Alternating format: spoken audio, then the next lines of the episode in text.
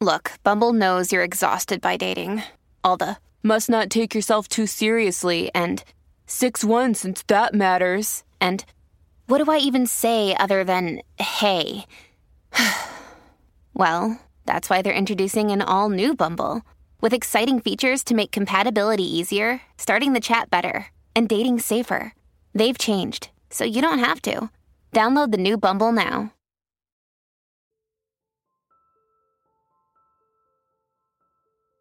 The exact circumstances that caused Edward Struck to lose his job are a little unclear.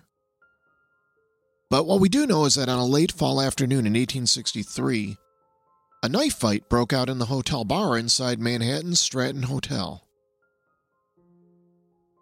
A drunk patron got into an altercation with the bartender and attacked him with a knife.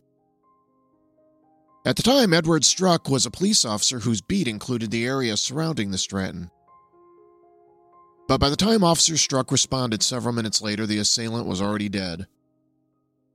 A New York City police detective who happened to be strolling nearby heard the commotion going on, ran inside, and shot the knife wielding attacker dead. The details of the story that remain in question are those regarding Officer Struck's actions that afternoon.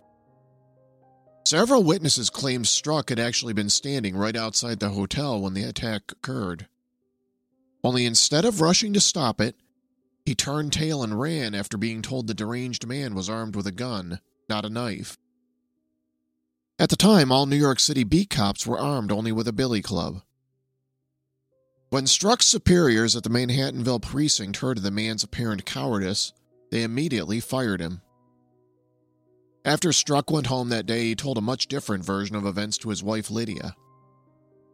He informed her that he had actually been several blocks away at the time of the stabbing, and that when he heard someone had gone insane inside the hotel, he rushed to the scene as quickly as he could, even hopping a streetcar in order to save time but alas, he'd been too late.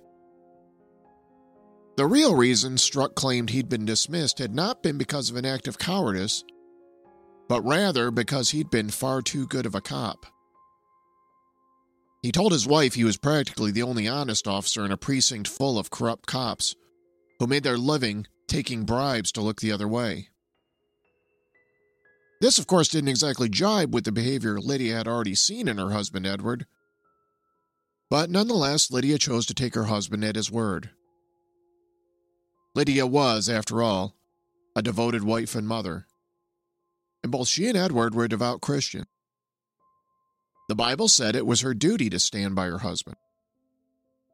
Lydia actually met Edward when they both attended the same church. At the same time Edward Struck proposed marriage to her, he was already a 39 year old widower with six young children of his own. Lydia was a girl of only 17. Within a year of their marriage, Lydia gave birth to a healthy baby girl. Six more children were soon to follow over the coming years. By the time the barroom brawl occurred in the Stratton Hotel, the number of children they had to care for had decreased. By then, all six of Edward's children from his previous marriage had grown up and moved away. Tragically, Edward and Lydia's daughter Josephine died of an intestinal illness while still in infancy. Although, knowing what we know now, this cause of death should raise some red flags. At the time Edward Struck lost his job, he still had six young mouths to feed. Being unemployed with a family to support came as a terrible blow to Edward's ego, and he quickly spiraled into a deep depression. It got to the point where he refused to look for work or see his friends. Soon he became a complete shut in often refusing to even get out of bed. Edward was ashamed to go out in public, feeling that he was the lowest kind of man, one who could not provide for his family. As the days wore on, things grew so dire that on more than one occasion Edward took his pistol from his nightstand and placed the barrel in his mouth, just to see what it felt like. In the meantime, Lydia became increasingly concerned for herself. If no one was bringing in any money, how would she survive? She went to Captain Hart, Edward's former police supervisor, seeking help. After Edward was fired, Hart actually stuck up for him and tried unsuccessfully to get him reinstated to the police force.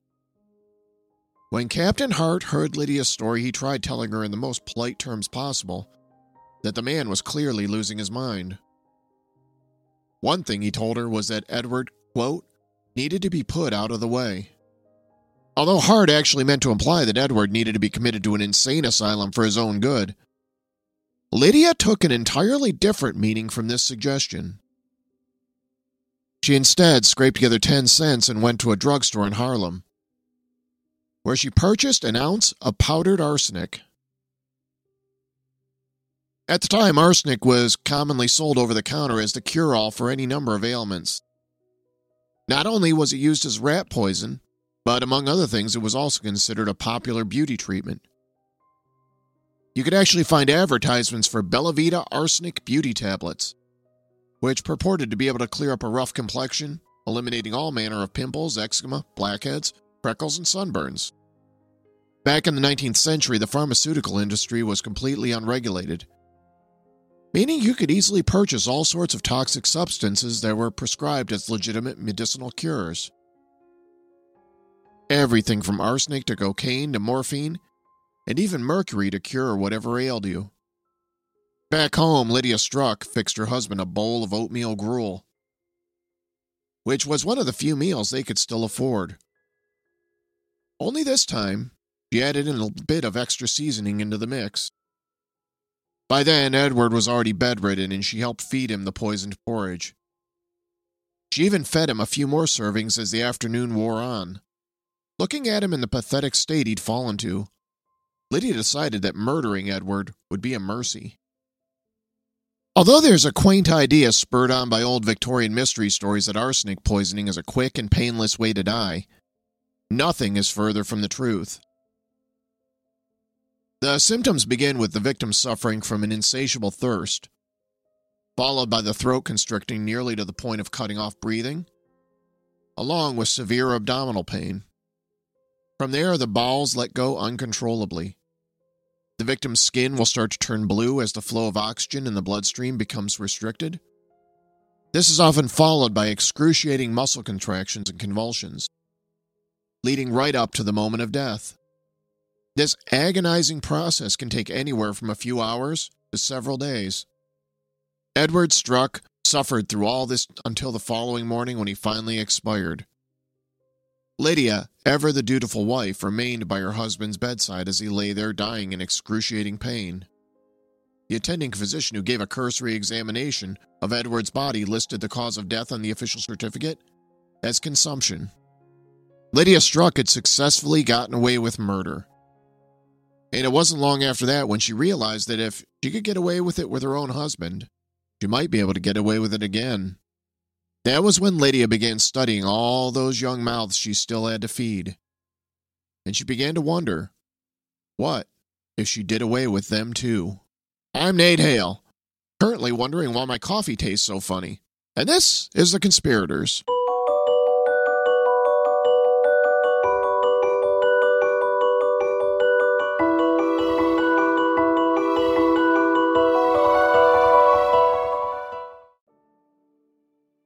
For about a year, starting in late 1989, a series of male motorists in Central Florida were found dead in the woods.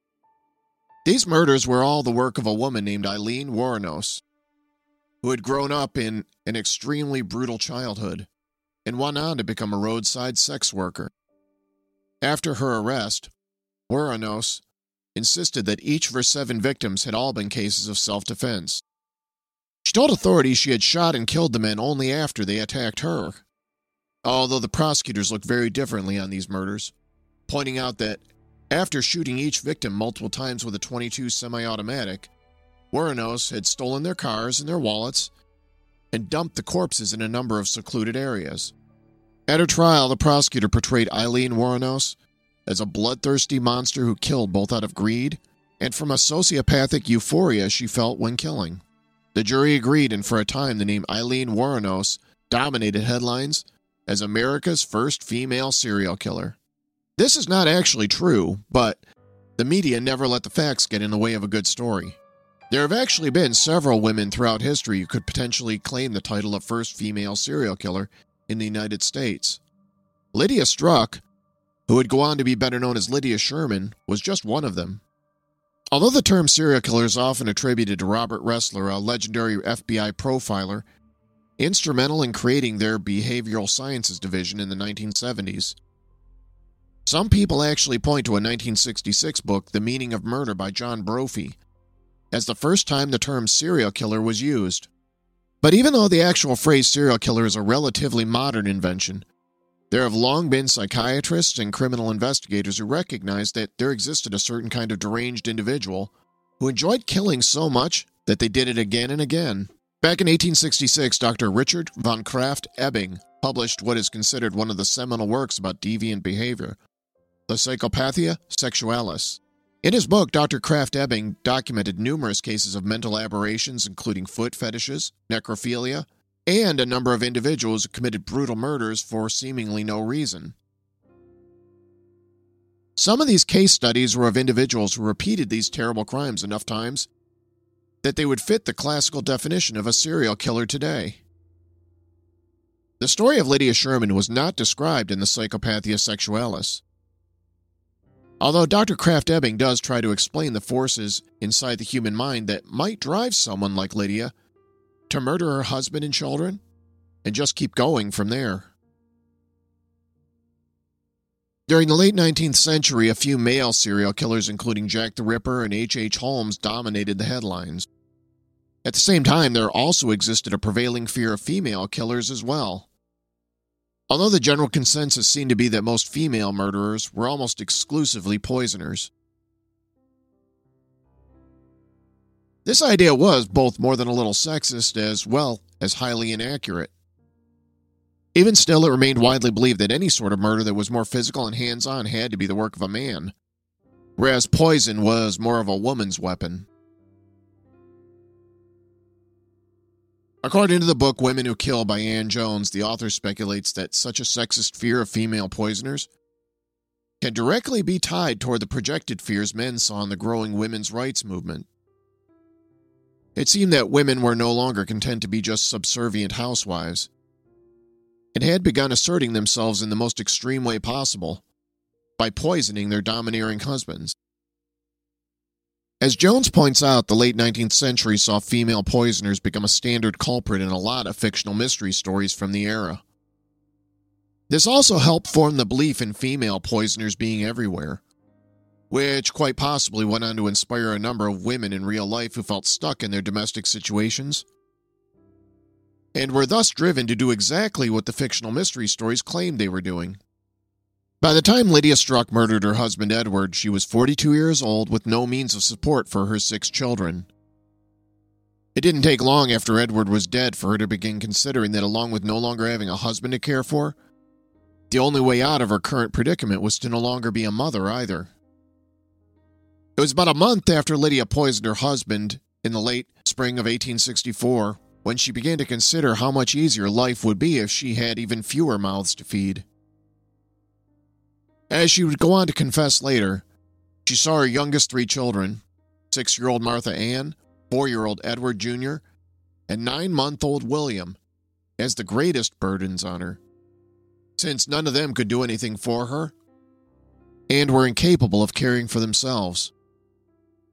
Lydia pondered the matter for several days before coming to the conclusion that she'd be better off if her children were out of the way as well. Lydia would go on to confess how during the first week of July she fed arsenic to her three youngest children. The confession she gave to authorities later on is chilling to read because of how dispassionately she describes the murder of her own kids as a means to get ahead in life. Her daughter, Martha Ann, was the first to die. The doctor who examined the little girl before and after she died couldn't come up with any definitive explanation as to what was making her sick.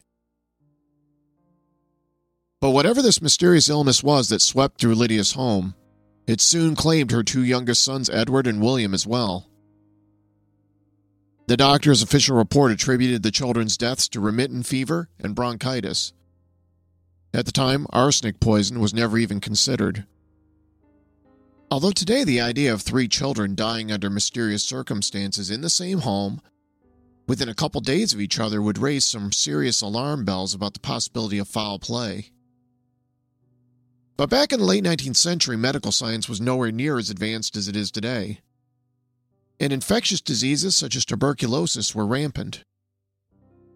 It wasn't uncommon for disease to wipe out whole families, which is part of the reason that so many families had so many children back then.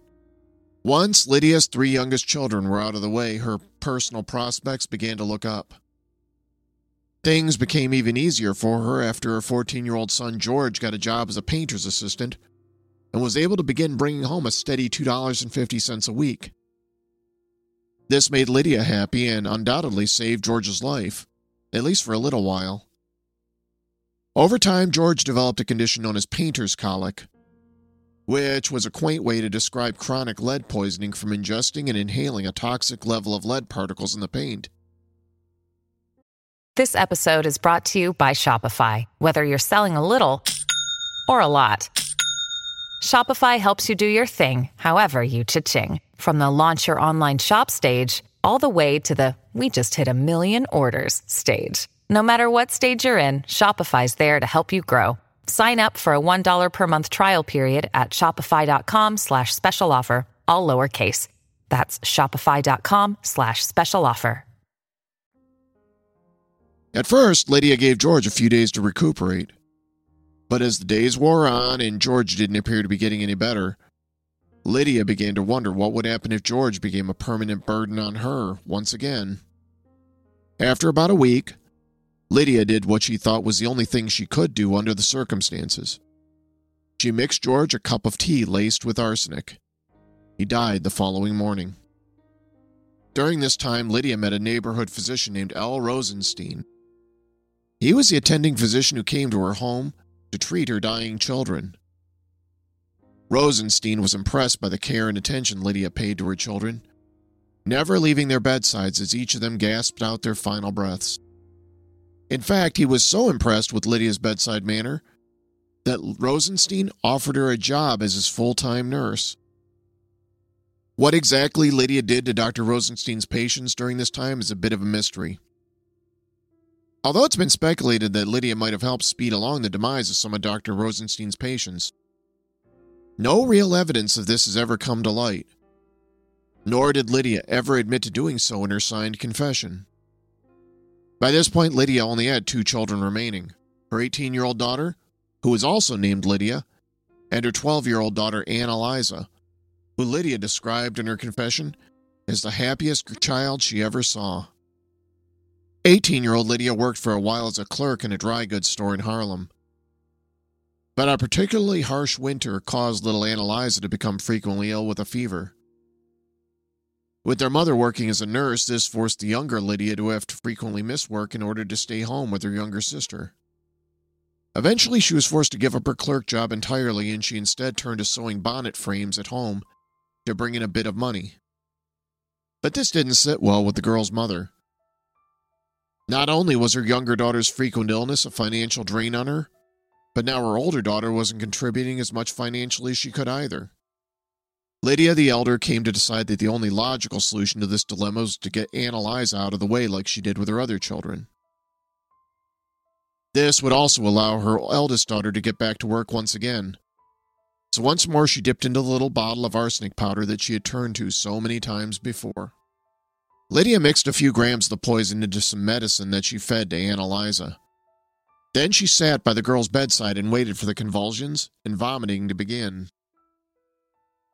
As the girl's agony wore on, Lydia gave her another dose, and then another after that. It took four days for 12 year old Ann Eliza to die. Dr. Rosenstein examined the little girl's body and determined the cause of death to be typhoid fever. For about another six weeks, Lydia the Elder and her daughter Lydia continued to live together in a tiny apartment on Upper Broadway.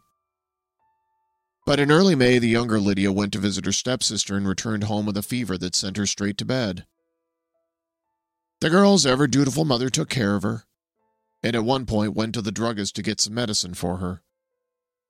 But just as with all her other children, Lydia Struck's last daughter just grew sicker and sicker until she died on May 19, 1866. And just as with Ann Eliza, Dr. Rosenstein diagnosed the illness as typhoid.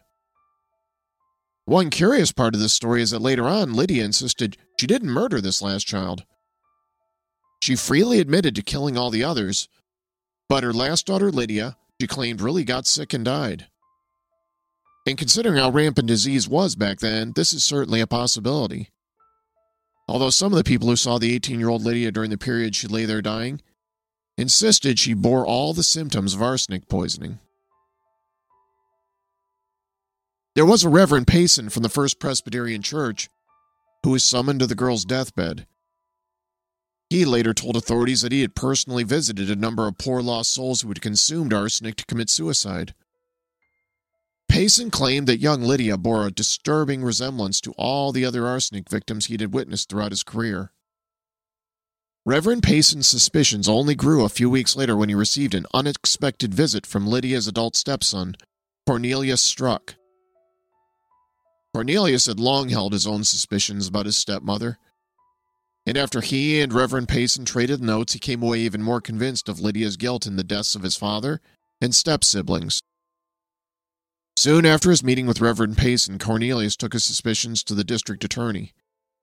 He urged the man to exhume all seven corpses in the Struck family plot. The DA reluctantly agreed to look into the matter. But by then, Lydia had already packed up her things and moved on. For the first time in Lydia's life, she felt completely free of all her burdens, and also for the first time, she felt the possibilities life presented were endless. The sponsor of today's podcast is Surfshark. Let's talk about your online protection because, frankly, you could use some.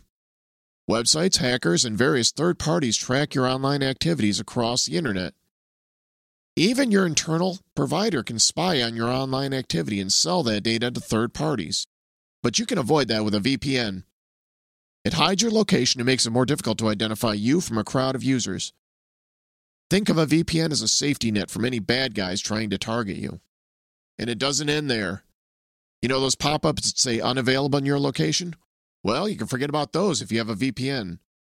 Switch your virtual location and access any content, website, or app that's blocked in your country. Now, let's say you're the type of person who likes to have a safety net for your safety net.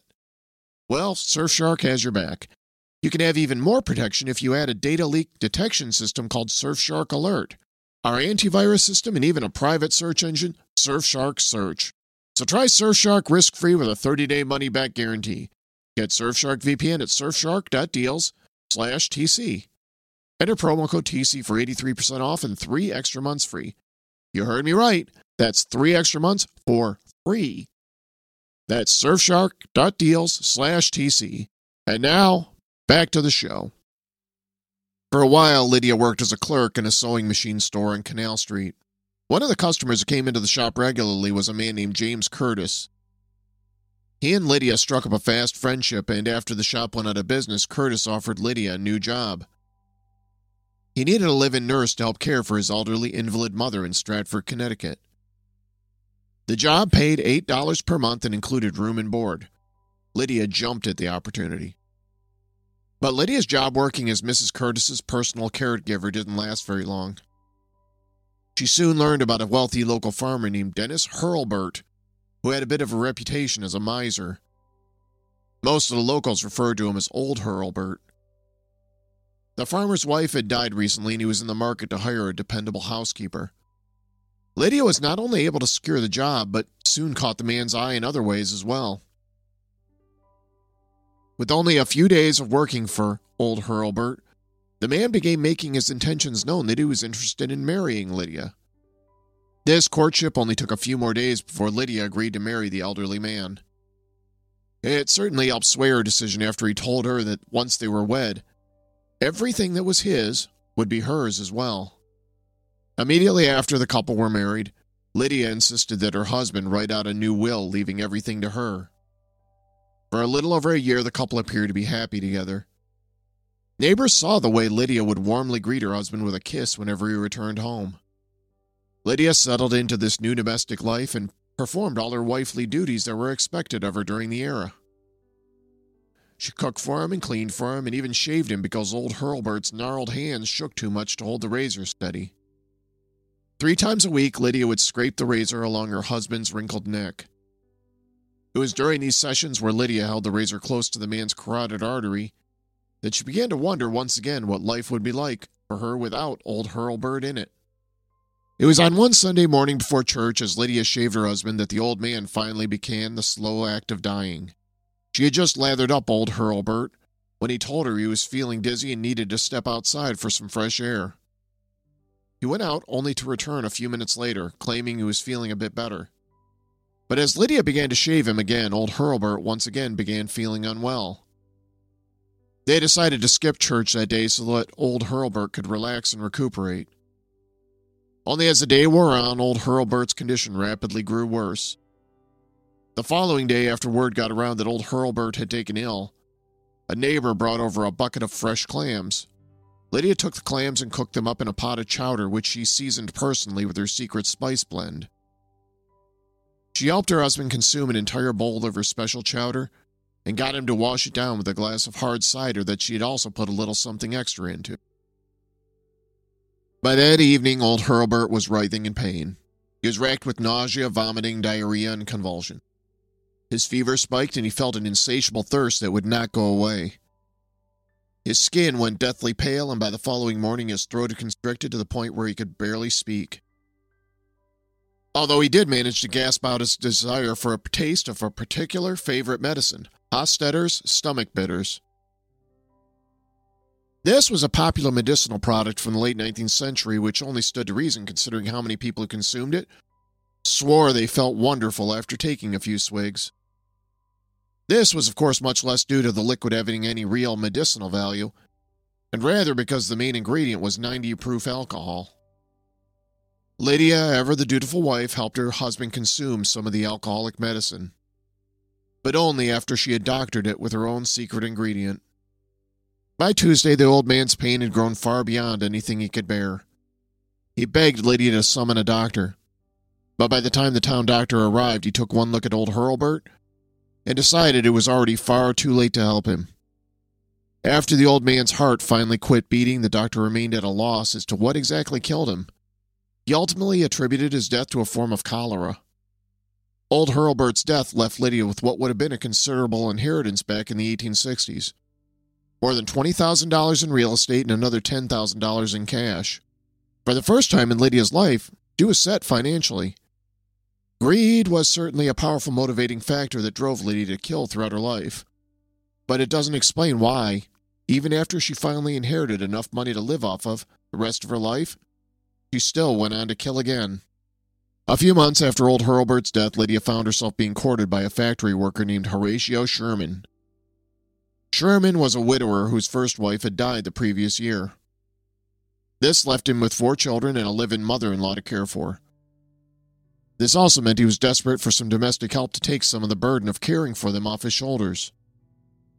Although Sherman had a poor reputation around town, he was also known for his outgoing personality and charming demeanor. That charm appeared to work on Lydia because she not only agreed to his marriage proposal, but she also agreed to pay off the $300 in debt he owed. The couple were married on September 7, 1870. This also gave the former Lydia Struck, who had been born Lydia Danbury, only to become Lydia Hurlburt, the new surname by which she's most commonly known in true crime lore Lydia Sherman. By mid November, Lydia was already back to her old ways. She mixed arsenic into the milk being fed to Sherman's youngest child, a four month old infant named Frankie. The baby boy had been sickly since birth, so it didn't take much to send him into violent convulsions, causing his death the very same night. Just one month later, Sherman's 14 year old daughter Ada fell ill as she was putting up her church's Christmas decorations. Ada was a sweet and kind girl, and her sudden illness was taken hard by everyone who knew and loved her. Lydia had fixed the girl a cup of arsenic laced tea and insisted she drink it all down. Later that night, as Ada grew weaker and weaker, Lydia fixed her a second cup. But unlike her baby brother, Ada was strong and healthy prior to that day. She hung on for several more days after drinking the poison tea before finally dying on New Year's Eve. The rapid succession of two of his children dying devastated Sherman.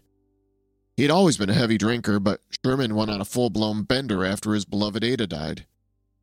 Near the end of April, Sherman left one day and didn't come back. His 17 year old son Nelson then headed off to New Haven to look for his father. Lydia agreed to give Nelson a bit of money to help him locate Sherman. He found his father in what was described as a den of low people, and after that he dragged him home. Sherman went straight to bed and remained there for days, claiming he wasn't feeling well. In order to cheer him up, Lydia made him a cup of hot chocolate. That night, Sherman became nauseous and began experiencing severe abdominal pain.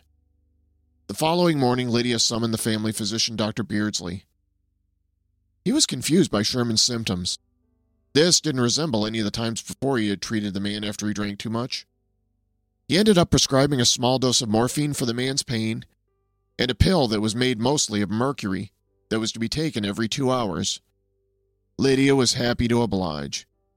Every two hours, she fed her husband another mercury pill, washing it down each time with a special drink she mixed herself. The next morning, the doctor returned and was shocked to see how much worse Sherman's condition had grown. His breathing was labored to the point where he struggled for each breath. He had an unquenchable thirst, and the pain in his gut was unbearable. Dr. Beardsley prescribed some brandy and water, then left Lydia with him to take care of her husband. By the time the doctor returned again the following morning, Sherman was obviously dying. His pulse and breathing were almost non existent.